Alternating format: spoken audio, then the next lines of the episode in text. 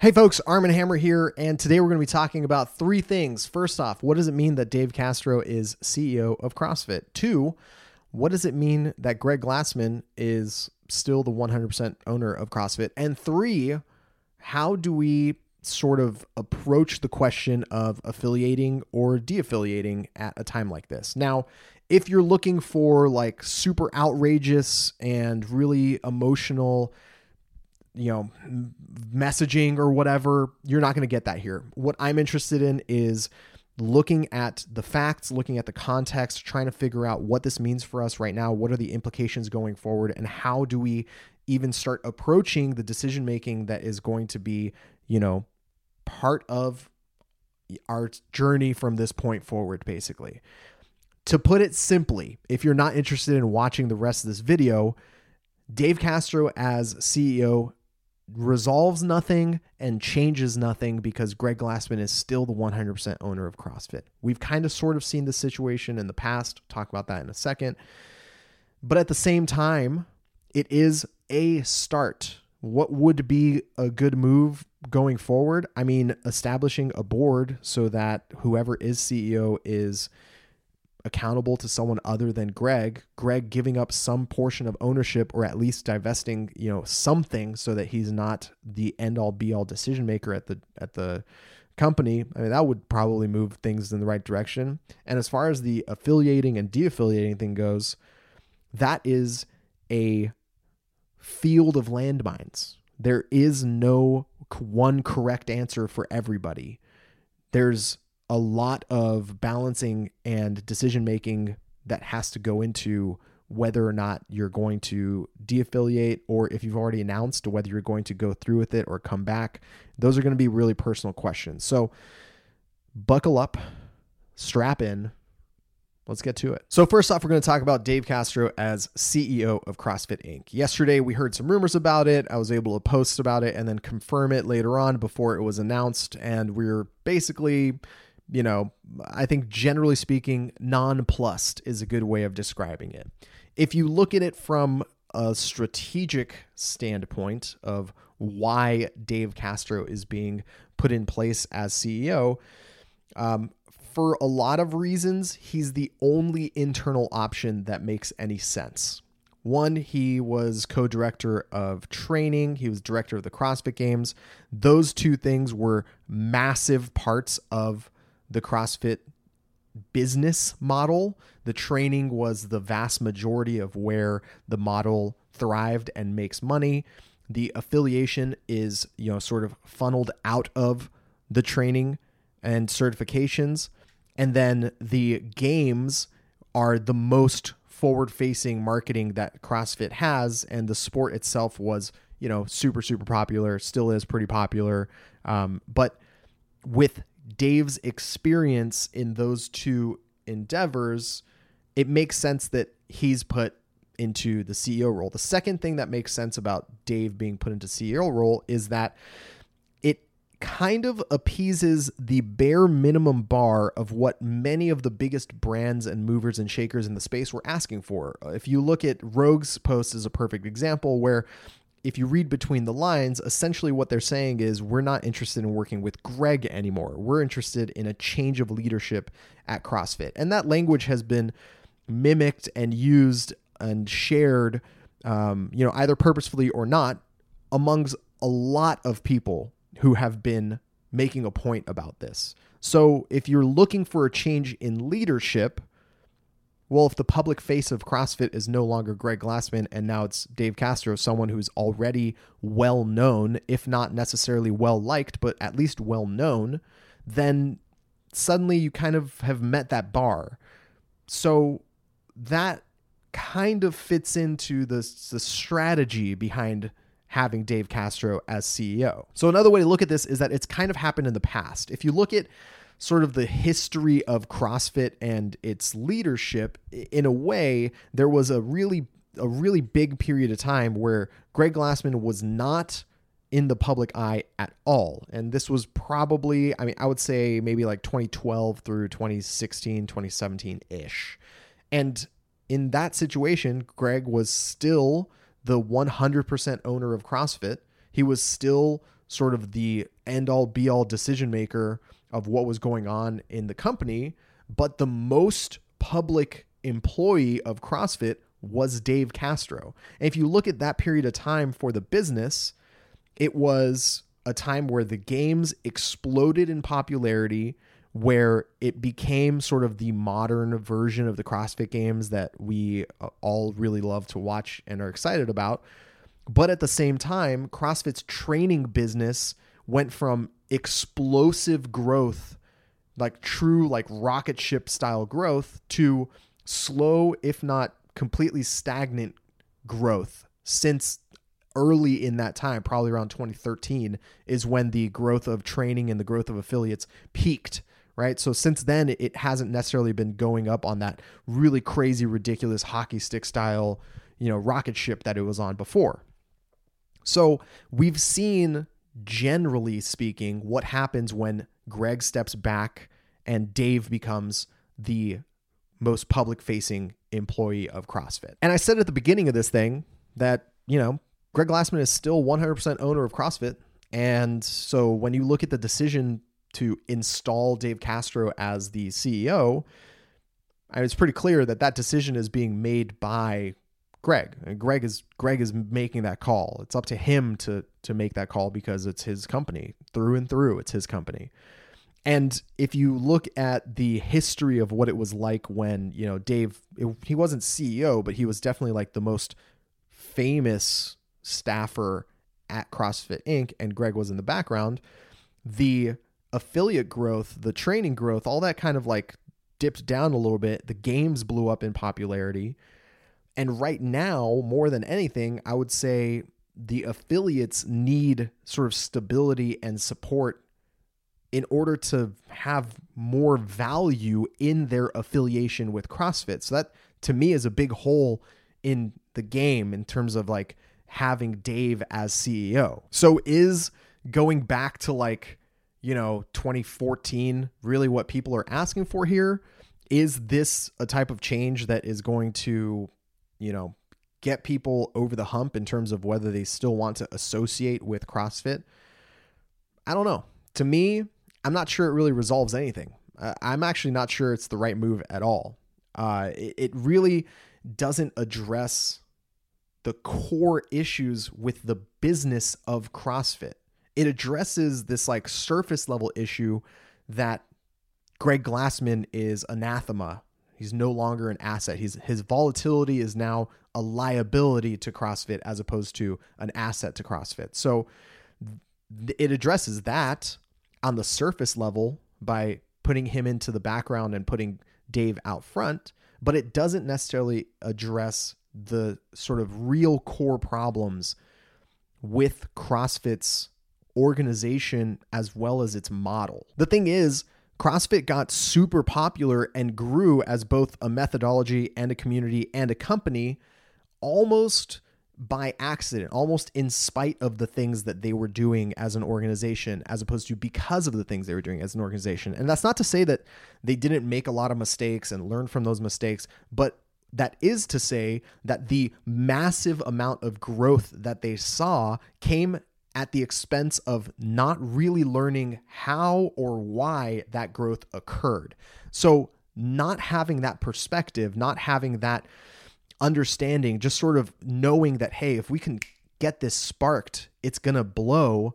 That is, that's a talent in and of itself, but it doesn't tell you how to sustain that. It doesn't tell you how to organize yourself. It doesn't tell you how to treat your staff or your affiliates. It doesn't tell you how to sort of navigate the waters of, all right, we've had explosive growth.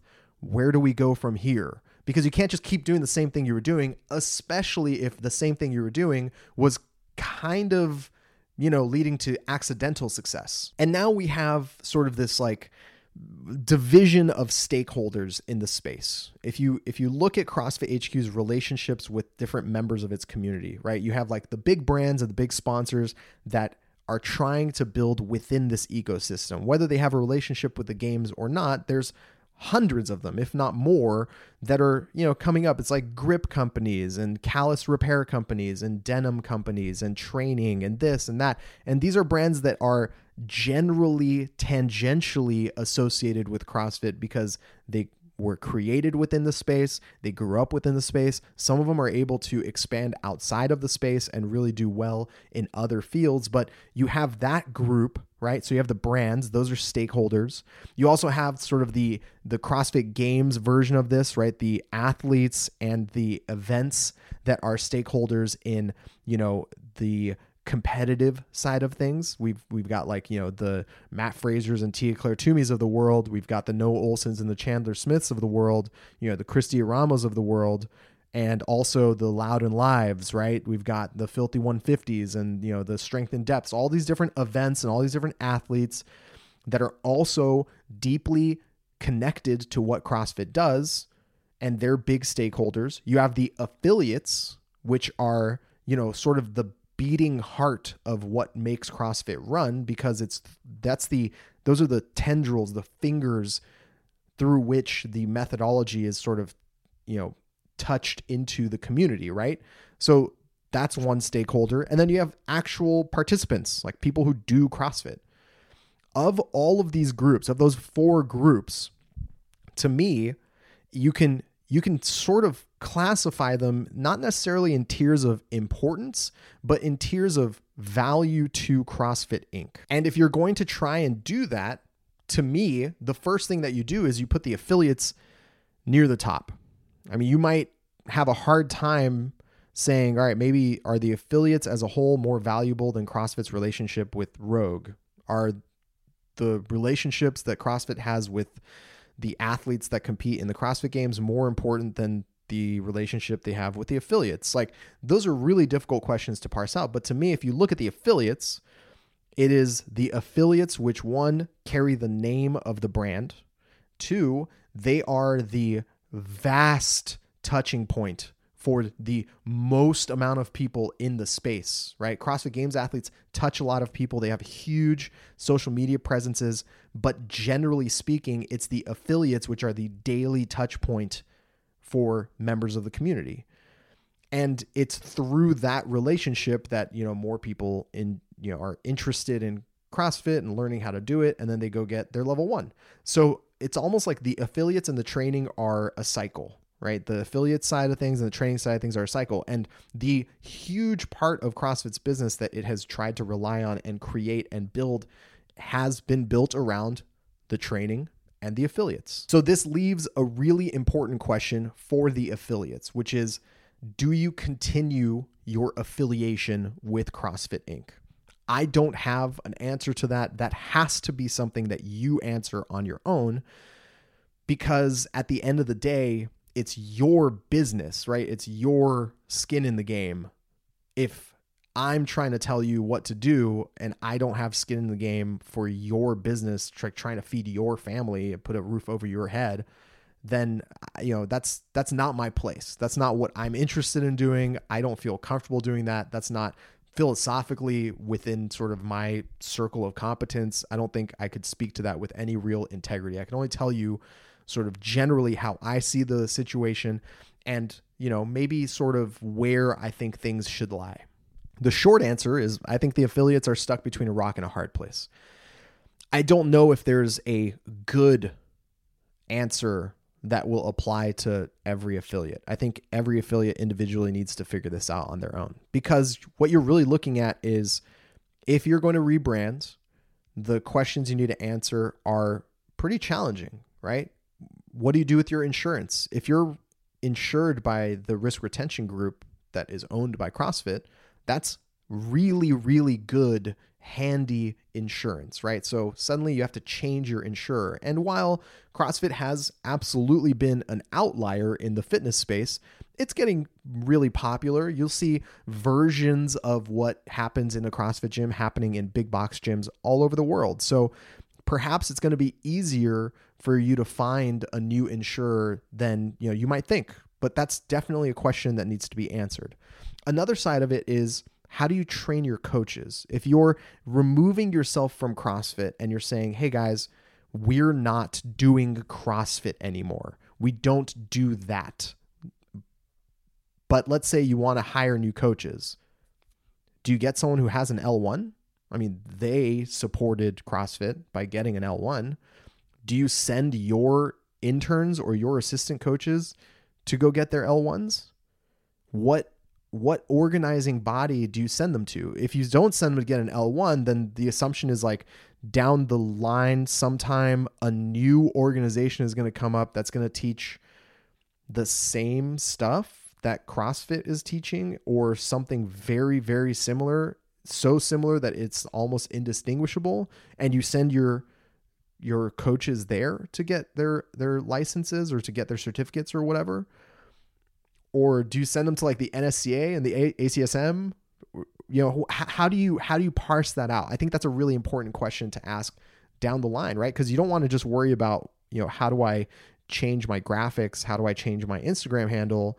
You want to really look at you know what's going to help the longevity of my business down the line. And this is where things get kind of hazy because even among that group, even if we just look at the affiliates, the incentive structure, the planning, the goals of various affiliates change dramatically if you look at how big their organizations are, right? If you look at an organization like NC Fit, Khalipa's a brand. I mean, he's basically there. He's got the relationships with various organizations. He's got the uh, the the uh, sort of structure of his corporation in place. He has his coaches, he has his members, he has the sort of fingers out into the world in order for him to market what NC Fit does and be able to continue his business successfully. There's a huge gap though between what Khalipa is able to do with NC Fit and you know mom and pop's CrossFit shop down the street.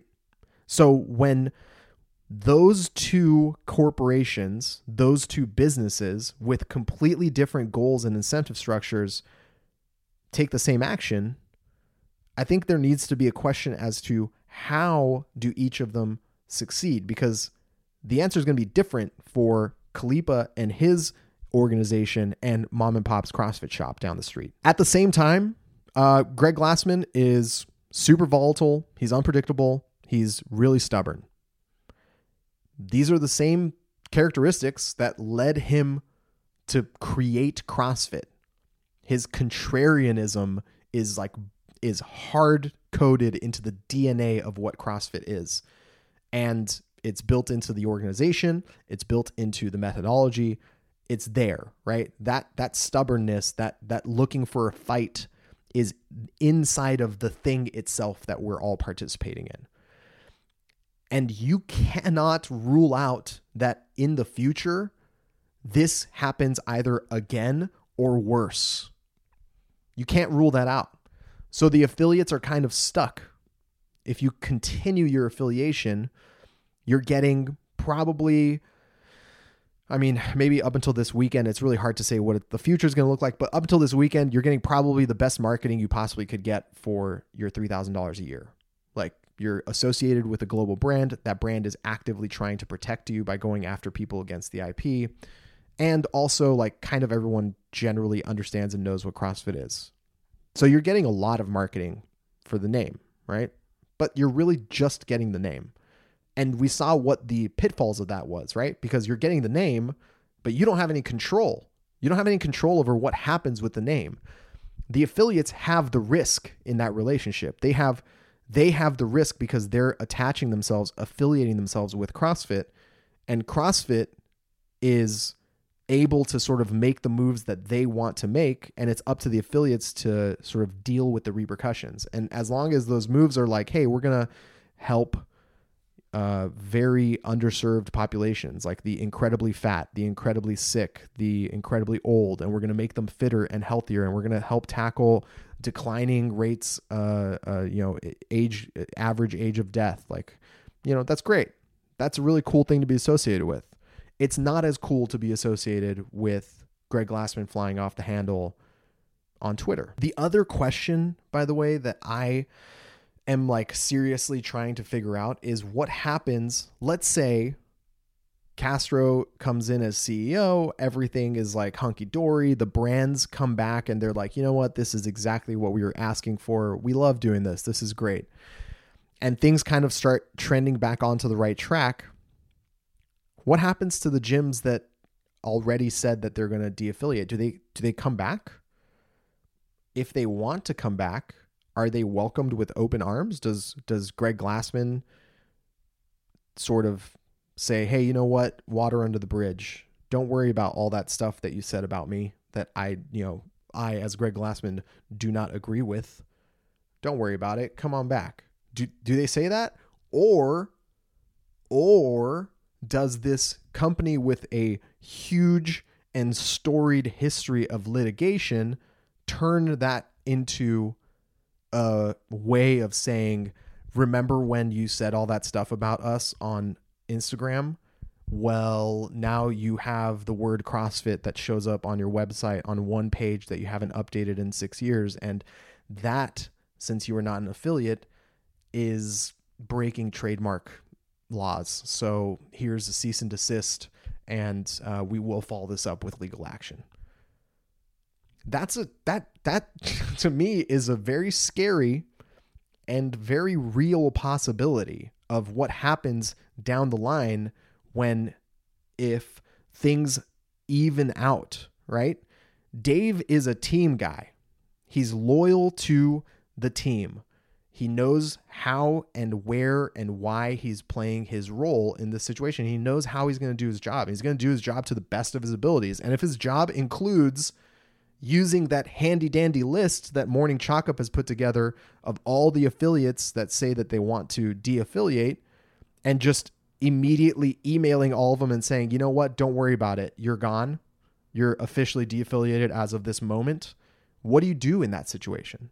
On the other hand, this community has done so much good in its existence. It has affected so many lives in such vastly positive ways that it's it's really really hard to sort of weigh the disgust and mistrust in and around what has happened over the past few days and the you know the the uh, really unclear and uncertain future of where this thing is going to go with the understanding and gratitude of what it has been and what it potentially could be again. That said, I still very strongly believe the only leverage point that we as CrossFitters have in a situation like this, which is very unique. It's not very often that you see like single player owned businesses that are this large and affect this many people. The only real point of leverage we have is financial. So, in a way, you kind of make your vote either direction, right? You make your vote if you participate in the open you make your vote if you continue being affiliated. You make your vote if you re up your level one certificate. Now, your vote can change based off of the circumstances. If you're happy with Dave Castro coming in, okay, you can support. If you're unhappy with it, if you don't think it's enough, don't support. So it really does come down to this this very basic idea of where is our power? Where's our role in this situation? and how can we try and put a little bit of pressure there. Thank you so much, everybody, for watching, listening, hanging out. Uh, I appreciate your patience and your support here. There's a lot of moving parts. And, you know, like I said in the little podcast that Chase and I did on Monday, uh, that we posted on Monday, like there's, there were at least a couple different videos that I had made over the weekend that were immediately old by the time that I just finished making them because so many things are happening at once. This is going to be an ongoing thing. Over the next few days, I'm going to have some content with various people in the community, conversations that I'm interested in having, you know, sort of podcast ish, interview ish things that I think are going to help sort of shed some light into how difficult of a position we're all in in trying to navigate the real world implications of all of these decisions. And I hope that that gives you some perspective. And I think if I was in that position, that I would want that perspective. I don't want someone to try and make the decision for me.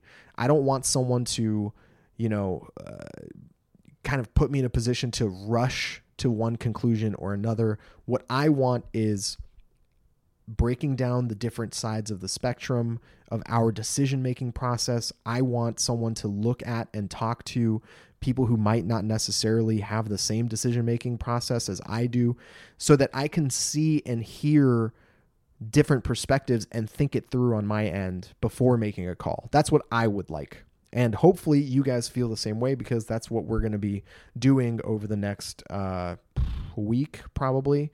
So sprinkled in with you know various content, that's what we're going to be. That's what we're going to be doing. However, that said, I still have a very funny episode of Scale is Needed in the can that is going to be coming out this week. Um, and uh, Katie and I are going to be uh, trying out some new stuff over the weekend, uh, you know, in terms of content. The Sneaky Fit training, live training, uh, and hanging out time, that's also going to be happening. There's just a lot happening right now, and I'm one guy. So it's really difficult to like really jam all that stuff in at the same time. So, you know, bear with me as I try and sort of prioritize and execute uh, a lot of different types of content at once. Thank you so much, everybody, for all of your support, and I will talk to you very soon. Take care.